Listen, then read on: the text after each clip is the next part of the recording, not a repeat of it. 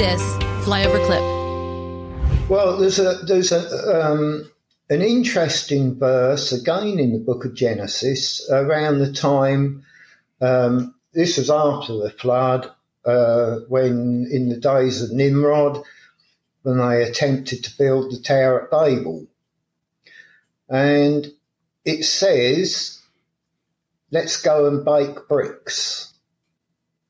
And they made bricks for stone and slime they made for mortar. Now, to me, that's telling us something. Mm. And I would suggest that before the flood, these enormous, the, the pyramids in Egypt, these enormous stone structures we find at Baalbek and um, in the South Americas and all over the place, really. All through the Amazon as well, yeah. Yeah, yeah. The, this precisely cut stone um, that just fits together almost perfectly. No need for any mortar or filler in between the cracks because you can't get a sheet of paper between them.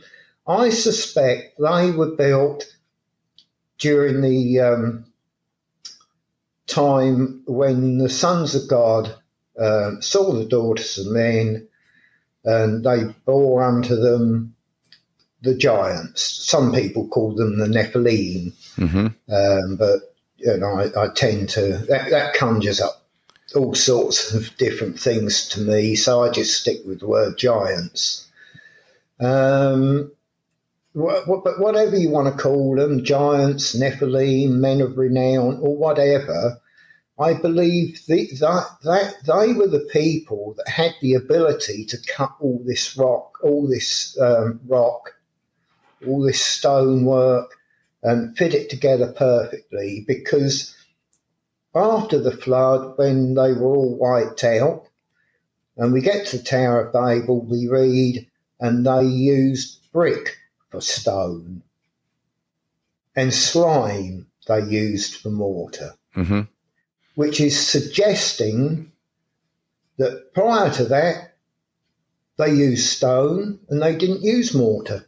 Are you having a hard time sleeping at night, thinking, what am I going to do about my finances? You know, times are really changing. They're changing fast. Let me give you a quick example of how. In 1920, if you had a $20 bill and one ounce of gold, you could go into any men's clothing store and buy an entire suit. You wow. The, the jacket, the shirt, the belt, shoes, the whole bit. Today, that $20 bill, what's it going to get you? Not much. Maybe the socks, maybe a handkerchief, but the one ounce of gold could still buy you the entire suit at any men's store in America. That's the difference. That's what inflation does to your dollar. It's a deflating dollar caused by inflation. Now, today, that's happening faster than ever. You need somebody that you trust that can help get you out of a fake currency and into something that's going to keep you safe. And we know a guy that has two PhDs by the name of Dr. Dr. Kirk Elliott. We have known him for over 25 years, and he's someone we completely trust. You need somebody that you can get a hold of, somebody that's going to be there for you to get back out of it, and then maybe back into the stock market, maybe back into something else when things settle down. But right now is not that time. You need somebody that you trust and somebody you can call and make those worries go away. That's exactly right. So you can go to flyovergold.com, fill out your information for your free consultation, or you can call 720 605 3900. Do it today. You'll be glad you did.